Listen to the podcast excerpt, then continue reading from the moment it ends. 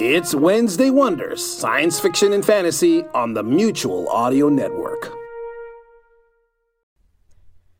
The following audio drama is rated PG 13, suggesting that all children under the age of 13 should listen accompanied with an adult.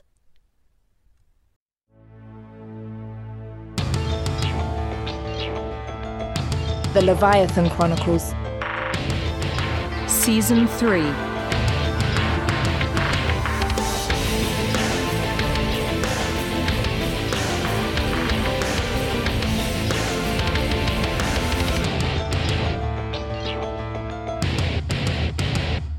The story thus far. Senshin has been killed after battling Jason Sterling and Whit Roberts at the buffer station deep in the Congo jungle. Senshin suffered grievous wounds and was trapped within the imploding ancient temple as the Black Door Group and the Soraxian aliens escaped to a secret base in the Canadian territory of Nunavut. As his only means of escape, Senshin utilized the damaged keyhole array within the buffer station not knowing that without a programmed destination, the array would default towards the area of greatest keyhole density, Leviathan. Senshin materialized, battered and bruised, at the series of keyholes near the med tower of Leviathan. Despite his condition, Senshin is instantly recognized by the surrounding populace as the architect of the deadly immortal rebellion 70 years ago that killed over a third of the population within Leviathan. The ensuing mob seethed for revenge and literally tore Senshin's body apart, leaving him to die a bloody death in the cobblestone streets of Leviathan. But in his last act of redemption, Senshin wrote the coordinates of the Black Door Group's Arctic destination on a piece of paper that was recovered from his pockets when Evangeline's honor guard finally dispersed the murderous crowd. Upon further analysis, Leviathan's sensors revealed a massive surge of starstone radiation emanating from the same location. McCallan urgently pushed Evangeline to assemble an interception mission, tasking her, Anton, Tully, and Oberlin to reach the Black Door group before they could aid the aliens with making contact with the Soraxian fleet. Leviathan continues to be plagued with operational failures as the Maddox virus invades the civic AI of Leviathan. Chlorocan, Lizette, and Engineering Underchief Ansler attempted to stem the city's power loss by injecting the thermal matrix with energy from the starstone McCallan obtained in New York. But as the virus revealed its sentience, Lizette became trapped in the thermal core, which was overloaded and headed towards a magma breach. But Chlorocan was able to remotely operate a loading mech from the West Hangar Bay to save Lizette. Repair crews are now littered throughout Leviathan City, and Evangeline has finally ordered citizens to prepare for the possibility of evacuation. And now, Chapter 47 The Corporeal Virus.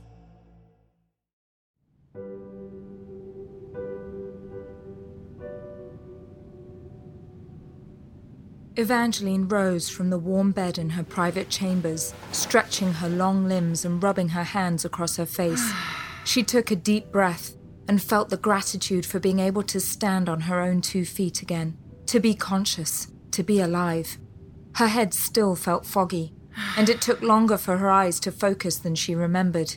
She gently rolled her shoulders twice before making her way to the stone framed window that overlooked the city that she built.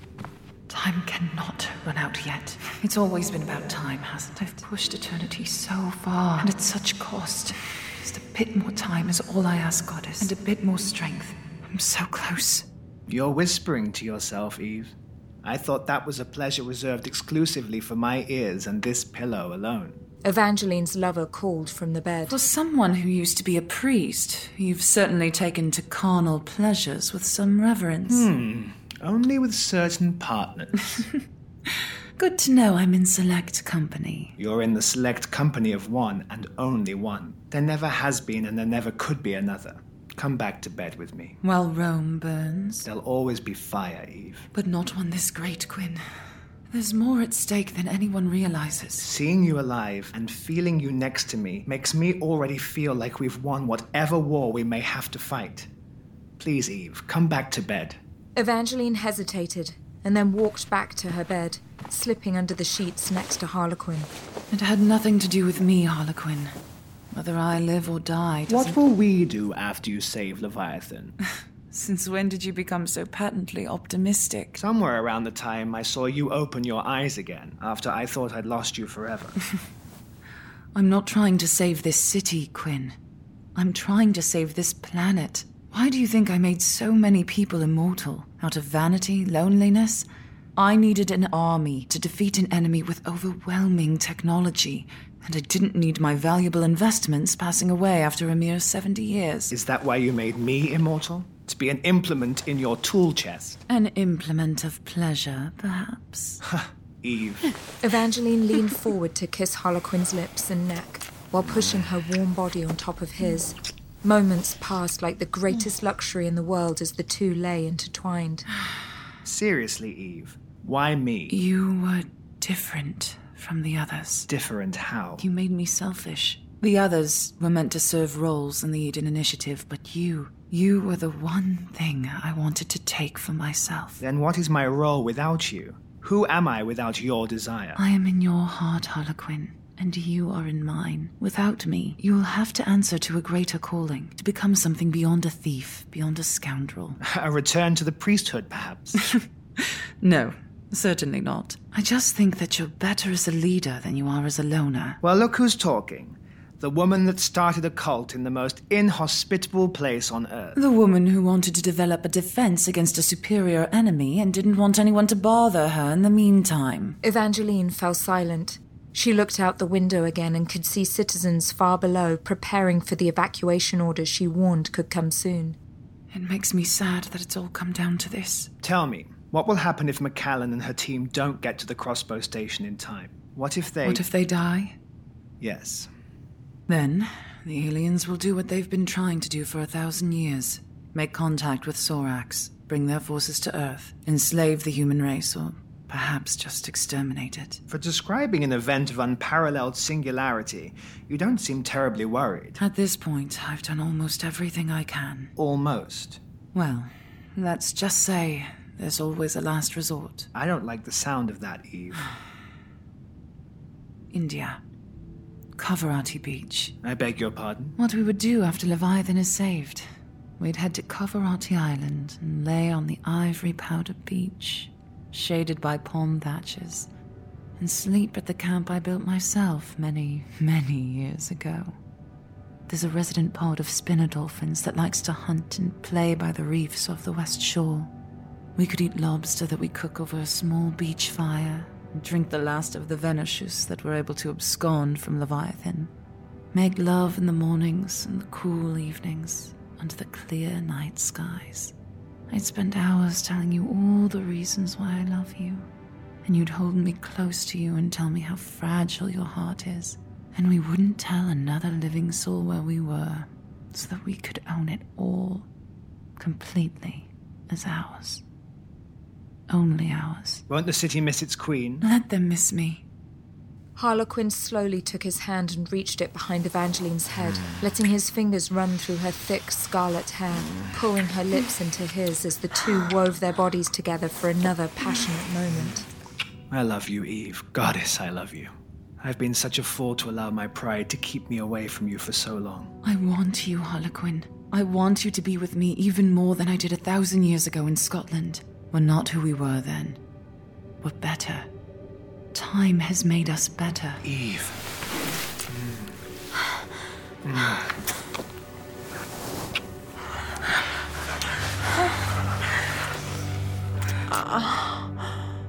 Two hours later, Harlequin and Evangeline sat up in her bed. She smiled at him as he reached for a glass of chilled Venosius on the bedside table. When Harlequin turned to offer her a sip, he noticed that her smile had faded. What are you thinking about? Ascension. Why did he come back? He certainly didn't last long. Someone tried to kill him. Someone did. Did you see the viciousness of that crowd? No, the crowd didn't kill him. Dr. Link examined the body in the med tower as soon as we could get the crowds away. She said the body had suffered a traumatic gunshot wound. Senshin was dying. His last act was to come here. To come home? No, no, he wasn't coming home. His home was on the surface, always was. No, he was scared. And I think he died trying to tell us that we should be scared too.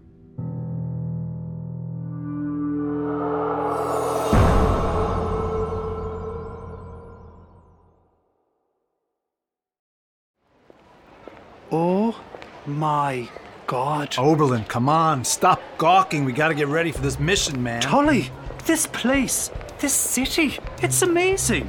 Do you realize the amount of engineering required to keep an area this large at surface pressure? I mean, just keeping the water out is enough for a Nobel Prize. Tully, do you realize we're deeper than almost any ROV on Earth can go? The ocean pressure alone at this depth would turn a tractor trailer into an iPhone. Yeah, well, I don't think you're gonna get very good reception down here. Seriously, we gotta get ready if we're Oh, Tully, look at the size of that cathedral. Oh, it looks bigger than Notre Dame. Just look at all the scaffolding. They must still be building it. more like rebuilding it. Thing looked a lot better last time I was down here. Look, Oberlin, I don't exactly think the real estate values in Leviathan are going up these days. In fact, I think we need to get out of here soon. Like, real soon. I got a bad feeling. that- Look at those buildings where the people live. That looks like the biggest teepee I've ever seen. And that one over there is like a miniature Taj Mahal. Oh, Tully, look at the purple grass over at the... Oberlin, we gotta get moving. The Condor is gonna leave in a few hours. It's up to us to stop whatever these aliens are trying to do. And I don't need to tell you that the Black Door group is pretty Just bad. give me a little more time, Tully. If the world is really going to end, I want to be able to drink all of this in. This place. I didn't come all this way just to. Oh, excuse me, miss. Have you seen an Asian woman that. Damn. Oh, oh, um, excuse me, sir. Can you tell me if you've seen a Chinese woman named Miley that. Damn it. Oh, I'm sorry, sir. By any chance, can you tell me if you've seen someone named Miley? She's an Asian woman about so high. and- 여기서 아직도 무엇입니까? 어서 대피할 준비를 하셔야 합니다. I'm sorry, but I don't really understand. Oberlin, come on. We don't have a lot of time. I'm not gonna wait for you to. Tully, I need to find her. Look, Oberlin, you've gotta let her go. We've got way more important. Oberlin spun around violently and brusquely snatched Tully by the collar of his shirt. Quit being so fucking selfish, Tully. You got your girl back. I'm not leaving this place without my Lee. Well, I wouldn't really say I got McCallan back. Excuse me. Pardon me, ma'am. But, um, oh, Jesus, why won't anyone stop to talk to me? Oberlin, these people are getting ready to evacuate. They don't have time to talk to some random stranger, especially not someone who isn't, you know, immortal or whatever they are down here. Oh, for the love of St. Andrew! That was a 300 year old Tully turned around and saw a broad, heavy set man with thick, hairy arms trying to position three massive wooden crates onto a floating maglev sled. Angus? Angus McKay? Is that you? Well, all my stars! Tully! I mean, Captain Tully. I never thought I'd see your sorry shadow darken these streets again. It's kind of a long story. Well, I wish I had time to hear it, but you heard what Lady Evangeline has said. The populace needs to prepare itself for the possibility of an evacuation order.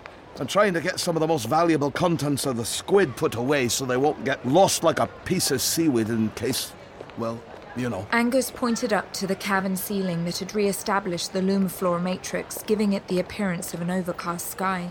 But both Tully and Angus McKay understood the grim reality that the occasional drops of water that fell from above represented for the survival of Leviathan.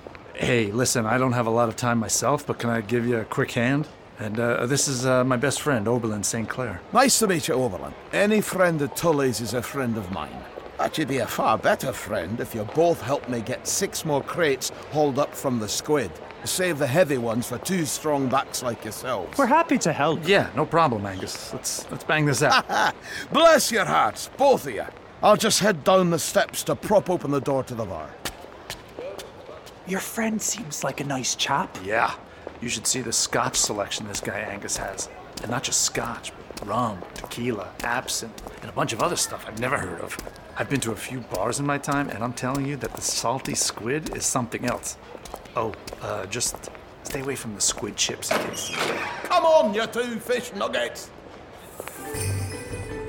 Angus McKay had not been exaggerating about Okay, the got it on my size end. or weight of the remaining crates that he needed to move. The last two required all three men to lift together in unison to haul the heavy containers up the narrow, twisting stone steps that connected the salty squid to the main boulevard.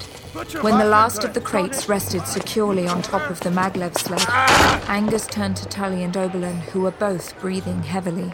Ah, thank you, lads. I couldn't have done it without you. You've done a noble deed today by saving a treasure trove of the goddess's finest liquor. Let me buy you both a drink to express my eternal gratitude. Mm, I'm not sure we should, Angus.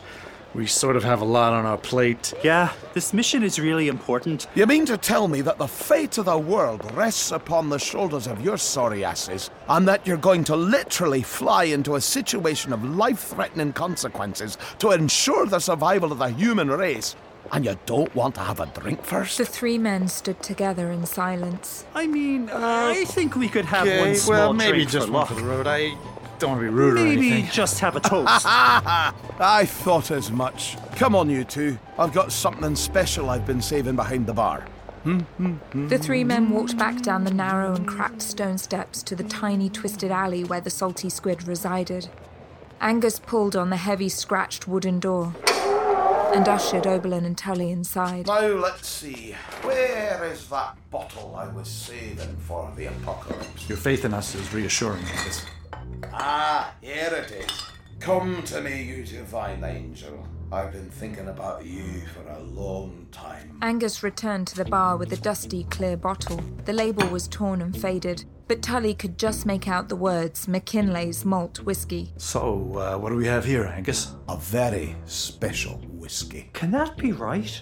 The bottle says 1887. I've never seen a bottle that old. Well, this isn't just any 130 year old whiskey. Oh, thank goodness. My heart almost sank. Yeah, I'd shoot myself if I had to drink another century old scotch. Well, then, I think you two are going to be pleasantly surprised because this bottle right here in front of you used to belong to a sailor, an explorer, one Mr. Ernest Shackleton. Ernest Shackleton. Uh, the South Pole Explorer. Aye, one of the same. The ruins of his boat, the Nimrod, were discovered with a case of whiskey still stashed away in one of the staterooms. I was able to come by a bottle through some channels I have. I can only imagine. This gorgeous ambrosia has been aging in Arctic conditions for close to a hundred years. Not enough to actually freeze what's inside, but enough to strip away all the harshness and allow that exquisite Highland flavour to come forth onto your lips. You chaps ready for a sip? Yes, please. Angus, you are a very generous man with what I hope is a very heavy wrist. Angus poured the golden spirit from the musty bottle into three heavy crystal glasses, and Oberlin's eyes widened as his glass seemed to produce its own warm illumination from the priceless contents within. Well, gentlemen, we could toast to the success of your mission, but I think that would be a bit obvious. We could toast to love. Oh, not that again. What a sap. I'd sooner toast to teddy bears and unicorns. Come on, Oberlin. Don't always be Irish. No, no. I've got a better idea. How about we toast to the sea? To the sea. To the sea. The men all raised the crystal glasses to their lips after taking the full measure of a moment to inhale the intoxicating aroma, imbibe, and then allow the glorious lingering aftertaste to melt throughout their mouths and throats. Ah, that, my friends, is a real whiskey. It was like a flock of angels landed on my tongue and then decided to stay a while. That is some hooch, Angus. I mean, wow. Like, just wow. You're quite the poet, Captain Tully. Here now. I don't like to see empty glasses at my bar as long as it still stands. Let me pour you a wee dram. I Yes, please. I have no resistance. Angus poured the two of them another ounce of the precious Mackinlay's whiskey before offering himself another generous pour. So what will you do, Angus? You know, if the order is given to, you know, get out of here, to evacuate. Angus swirled the amber liquid in his glass before he spoke. Well, I'm generally pretty good at following orders, especially when Lady Evangeline is giving them. I got most of the knickknacks here packed away, along with most of the Venoscious. Can't really produce it on the surface. No, I'll figure I'll find a quiet spot somewhere up there, hang a sign, and do what I've been doing for the last few centuries. Pouring drinks, sharing a laugh, and offering people some place and some solace to step away from their problems for a little while. I'd like to see that bar, Angus. Me too. Well, hopefully you won't have to, if you two scallywags do your jobs properly. We're gonna get it done, Angus. We'll do everything in our power, Angus. Well, maybe we better drink to your success after all. Look, I can't believe I'm saying this, but I think I've had enough to drink. You've been so cool, Angus, really. You're a great pal, and I hope I get to come back to your bar soon, no matter where it is. There'll be a pint on a stool waiting for you, Tully. You too, Oberlin. Thank you, Angus. We'd love to stay longer, but but I have someone I need to find here in Leviathan. Hey, Oberlin, why don't you ask Angus? He knows everybody down here. Hey, Angus, my friend is looking for a girl he thinks is down here. I know she's down here. I let her jump into this keyhole to Leviathan right before everything got crazy. Well, who is this mystery woman, my friend? She saved my life more than once. Her name's Miley. She's about five seven, slender, wicked smart, knows kung fu, and likes cognac. Ha! Sounds like my kind of woman. Oberlin lifted his head and just stared at Angus. I'm sorry, mate. I didn't mean to offend. You said her name was Miley, did you? No, mate. I haven't seen her. Terrific. Did I mention she's also an expert in the art of disappearance? But just because I don't know who or where this woman is, doesn't mean there's not someone else who might. What do you mean? Well, you said she jumped through a keyhole to get here, right? You're sure she didn't jump back? She couldn't have. I was right there at the entrance before it blew. It's true. I was there too. I watched it happen. I know she was here because McCallan had her detained in the Great Cathedral. Apparently, she gave McCallan some bad information, and when McCallan came back to confront her, Miley's chamber in the cathedral was empty. Vanished, did she? My goodness, not that many places to hide down here at the bottom of the ocean. Like I said, she's an expert at disappearance. Well, I don't want to be the bearer of any bad news, but I think you've seen the state of affairs within Leviathan. We've had a few cavern collapses, and sadly, there have been some injuries as well, even some deaths. Maybe the reason you haven't found your Miley is because she hasn't been around to be found. Miley's not dead. She's too strong for that. Well, there's only one way to find out, isn't there? Angus turned and approached a grimy panel on the side of the bar. He moved a few bottles aside and gave the wall a few rubs with his elbow to reveal a small video panel. He punched in a few buttons, and slowly a grainy image materialized within the screen. Jesus, Angus, is that you? Did you get uglier, or do you ever clean that screen of yours? Why are you calling on the vidgram? Because my carrier pigeon has intestinal issues, and I broke my damn PCOM getting ready for this fire drill Lady Evangelina's call. I hear you there, friend. What can I do for you, Angus? Why are you calling the bloody morgue? Did someone eat one of your squid chips? Now, don't you mind any of that. I'm calling on behalf of a friend of mine. He's looking for an Asian girl that came down here through some sort of mysterious circumstance. And I just wanted to check that the honor guard hadn't found her after she had some sort of unfortunate accident. Angus, come on, mate. You know that would be confidential information. Classified files and all that. I do know that. I also know it would be a shame if I didn't remember to pack any of that Argentinian sherry from 1965 that you care for so much. Such a tragedy that it's not available anymore. Oh, Angus, must you? I'm afraid I must. All right then. What's this young lady's name? My Lee, I'm told. Checking through our files. Nope, nobody named Miley or anyone that fits that description has come through our doors in the past 30 days. You need me to look back further? No, no. I think that answers our question. You're a good man. And for the record, I never would have forgotten your sherry, mate. I figured not. You're too good a man, Angus. You as well. I appreciate the favour. I'll be seeing you soon. Well, I'd say that's some rather good news you received there. I'm I'm not sure I understand. That was the Morgue of Leviathan. A rather shadowy group, as you could imagine, considering that as immortals, we're not supposed to be in the business of dying. Ha! But there's a good chap there who I go way back with, and he just confirmed that your lady friend is not in his possession. So you've got yourself some more looking to do. What do you mean, Angus? Well, the logic is pretty simple. You know she's down here because there really isn't an easy way out of Leviathan. If she isn't dead, then she's alive and down here. The question is, will you be able to find her before the ocean finds her when it floods this cavern?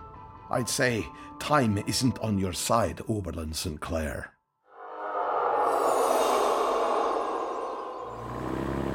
A half kilometre to the east, a chipped and scarred cave hog rumbled hurriedly along the narrow paved parkway of Abel Park.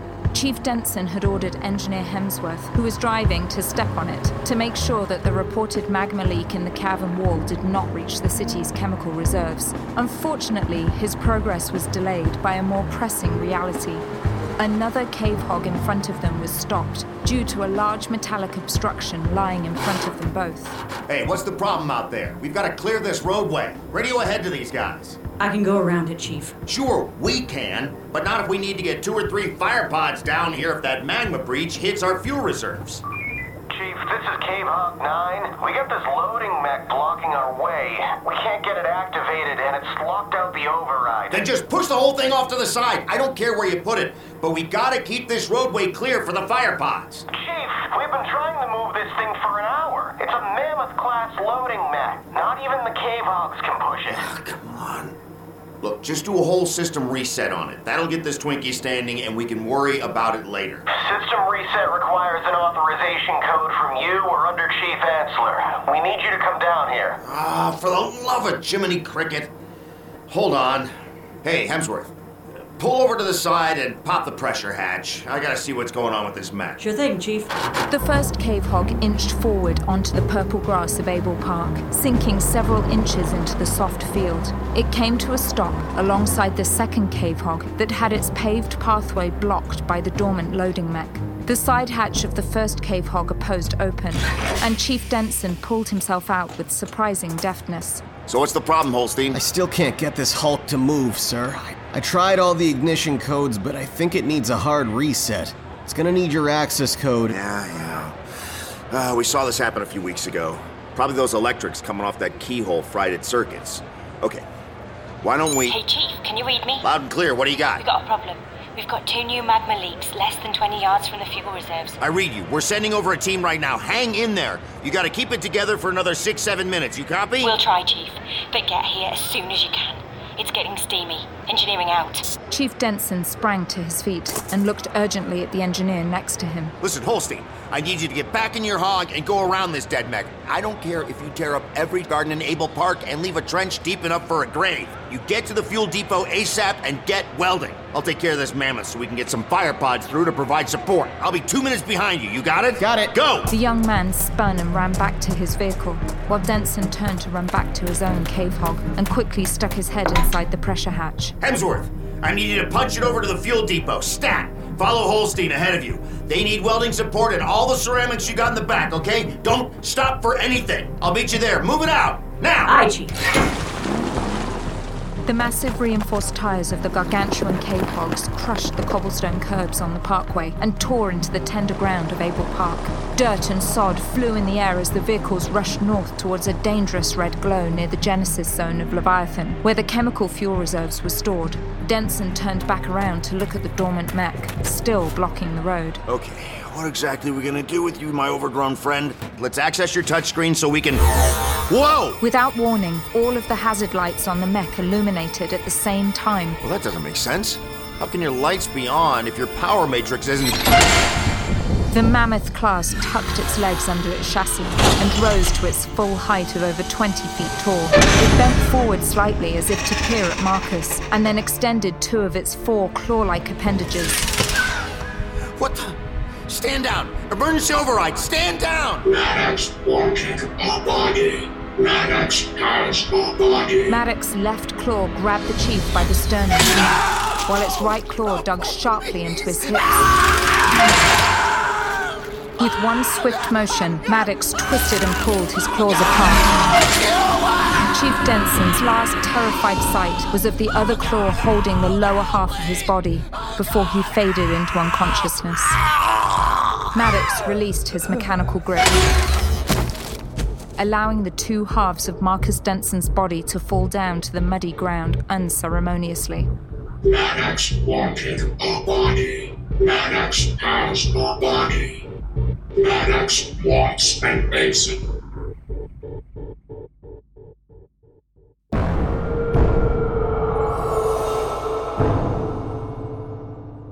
An hour earlier, at the West Hangar Bay, The Zephyr shuttle is ready, McCallan. All the cargo's been loaded? I double checked it myself. I've loaded a full complement of light arms, fully insulated survival suits, and enough explosives to level Times Center. I think you mean Times Square. Sorry, I've never actually been to New York. It looks really fun. Well, if I get back, when I get back, I think you and I have earned ourselves a shopping day in the Big Apple. That sounds like fun, McCallan. I want you to know I wish you good luck. You're amazing, Astrid, really. You never let me down. Thanks, Councilwoman. I try. Just so you know, it'll take about 45 minutes to reach depth in order to dock with the Condor underwater, so you better get moving. Understood. I'm waiting for the rest of the crew members to arrive and get briefed. Well, it would appear that someone else has arrived to see you off. I think I'll leave you alone. McCallan looked down from the loading gate of the Zephyr shuttle and was surprised to see Evangeline staring up at her wearing a simple white gown. What are you doing out of bed? You're not my doctor, McCallan. No, but I'm a doctor. That should give me some credibility. I'm fine, McCallan. Better than I've been in a while. Considering the mission you're about to undertake, I suspect that it is I that should be doing the worrying. Don't worry. I've come to peace with Tully, and Anton's the best pilot that's ever come out of Leviathan. We're an effective team. Well, just in case, I thought I'd bring you something for your mission. A good luck charm of sorts. What is it? It's something that was given to me a very, very long time ago. McCallan walked down to the floor of the hangar bay and approached Evangeline, who took her hand and placed within it a worn leather necklace with a dull grey charm in the center. McCallan couldn't immediately identify its form, but then realized it was in the shape of a wolf with small gems for eyes. Thank you. It's. It's beautiful. No, it isn't. But it is deadly. Evangeline twisted the head of the wolf and pulled, revealing a tiny blade more than an inch long. Its polished shine contrasted to the dusty outer appearance of the crude wolf carving. Well, that's a surprise. More than you know.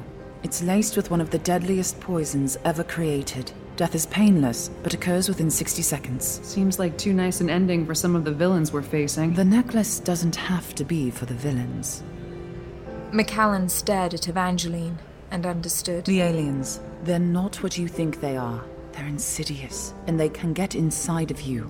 Please be careful, McCallan. We'll get there in time, Evangeline, and we will get the aliens back here to Leviathan where their threat can be contained. It doesn't matter if you bring the aliens back or not, just as long as you stop them. Evangeline stared back at McCallan, seeing herself. Hunt well. I will pray to the goddess for you. Evangeline leaned forward and kissed McCallan's cheek gently. Then she took a small step back to take full measure of McCallan. I was quite fetching in my younger days, wasn't I? I think you're still pretty damn hot, if that's what you're implying. The smile on Evangeline's face widened for an instant, but then faded and disappeared. It's a desolate job, McCallan. Being the leader, you have to give them all enough today so that they'll follow you into the clear vision you see for tomorrow. Never doubt yourself, and never stop looking forward. You have my strength, McCallan. No one will ever be able to take that away from you. I'll keep the team on task, Evangeline. I promise. Take care of them all, McCallan. And then Evangeline turned and walked out of the hangar bay to enter a lev pod that whisked her away into the crowded streets of Leviathan.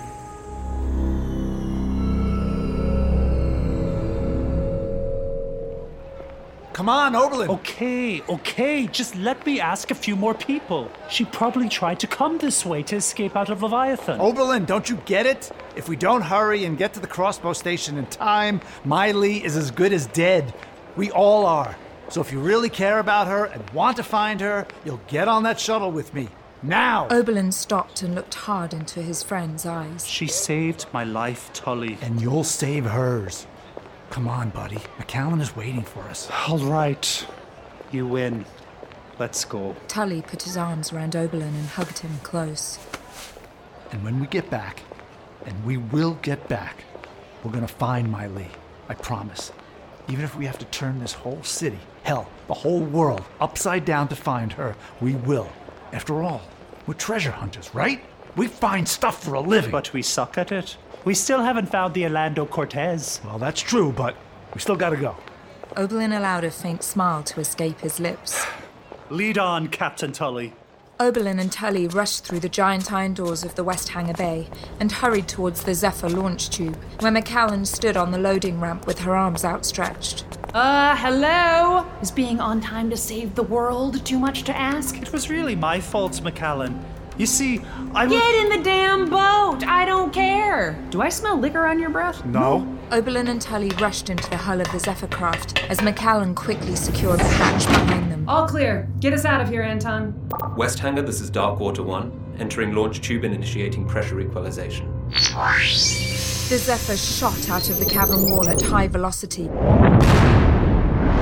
leaving a glistening trail of silver air bubbles following behind the ship, crackling under the severe pressure. As the ship entered the main channel of the Marianas Trench, Anton pulled the nose of the craft upward, pushing the Zephyr towards the surface. He cautiously leaned on the throttle so that everyone inside could feel the floor rising against their feet as the ship jetted towards shallower water. How long will it take us to rendezvous with the Condor? At least an hour. I can't accelerate our ascension any faster without risking a breach in hull integrity. See what I mean? The ship continued its ghostly ascent towards the surface of the sea, journeying through a blackness so dark that McCallan could discern almost nothing beyond the plasteel viewing port. Tully and Oberlin worked together quickly in the aft of the Zephyr to assemble the armament and gear that the team would require for their assault on the crossbow station.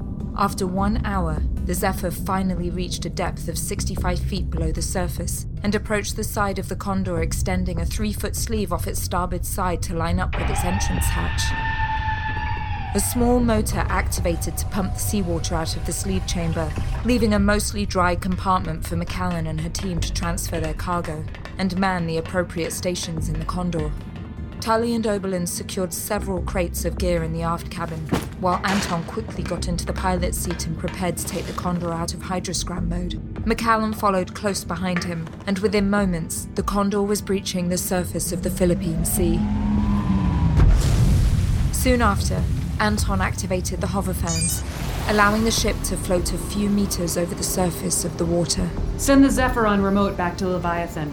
If we fail, they're gonna need all the ships they can get. Zephyr decoupled and away. Photo cloak! Activated. McCallan stared out of the cockpit window and watched the bright midday suns shimmer off the surface of the azure sea. She took a deep breath and leaned over the pilot's chair to bring her lips close to Anton's ear. All right, Anton. Right now, I want you to show me how fucking fast this plane can go.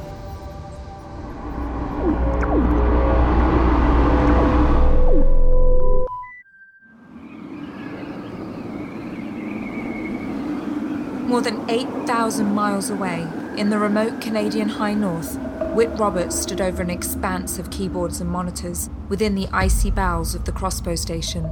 His breath condensed in front of him as he carefully entered the code sequence needed to bring the crossbow station online. A split second later, the hum of electrical motors kicked in, and fluorescent lights popped alive in sequence, illuminating the launch control room in which he stood. A large screen dominated the wall that showed a satellite view of the Earth, and scores of orbital tracking lines followed hundreds of geostationary satellites and their precise location and nationality.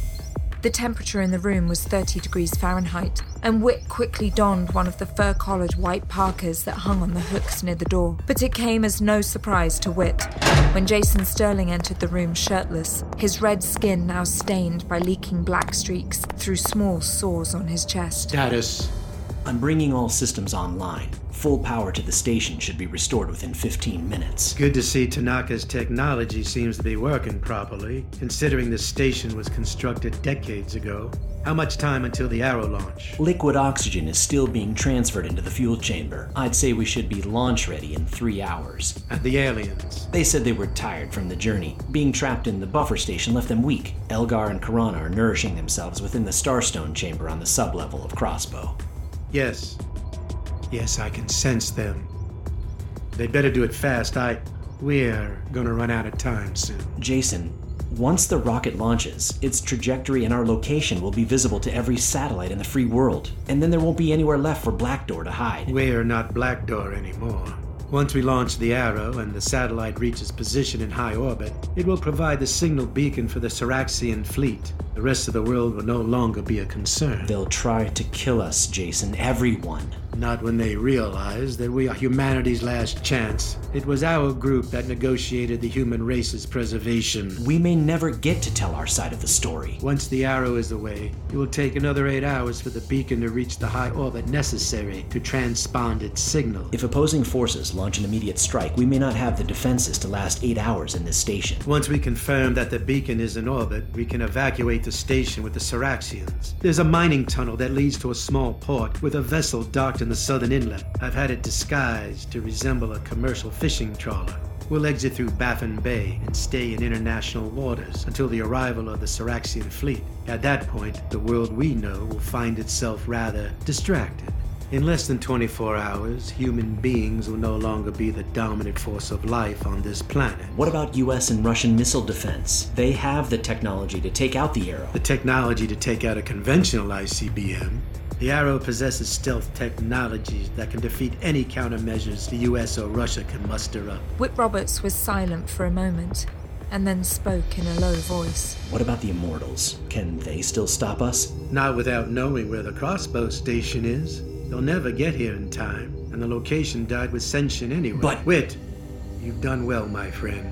And we've both had to pay a high price to get here. But nothing is gonna stop us anymore. It's time to revel in what we've accomplished and take pride in the gift we've given to humanity. We did it, Whit. You and me. Sterling doubled over in pain, and when he stood up, his hands were covered in the black muck that now leaked from the pores of his exposed skin. I need to see the Saraxians. They're calling for me. Continue the countdown for launch with. Sterling turned and walked towards the exit of the launch chamber. Jason, What is it? what if the aliens don't keep their end of the bargain? They have no choice. They have to provide a human sanctuary for breeding purposes, Whit. And that sanctuary will need leadership. That's right. Our leadership.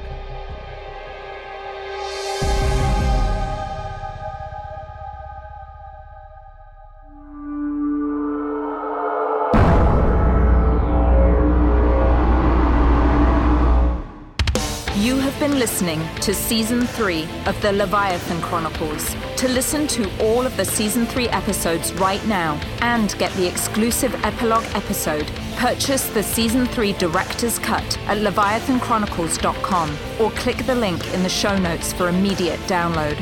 The Leviathan Chronicles was written and created by Christof Laputka, executive produced by Robin Shaw, produced and musical composition by Luke Allen, directed by Nobi Nakanishi. For more information and news, visit our website or find us on Facebook and Twitter. Thank you for supporting us, and thank you for listening.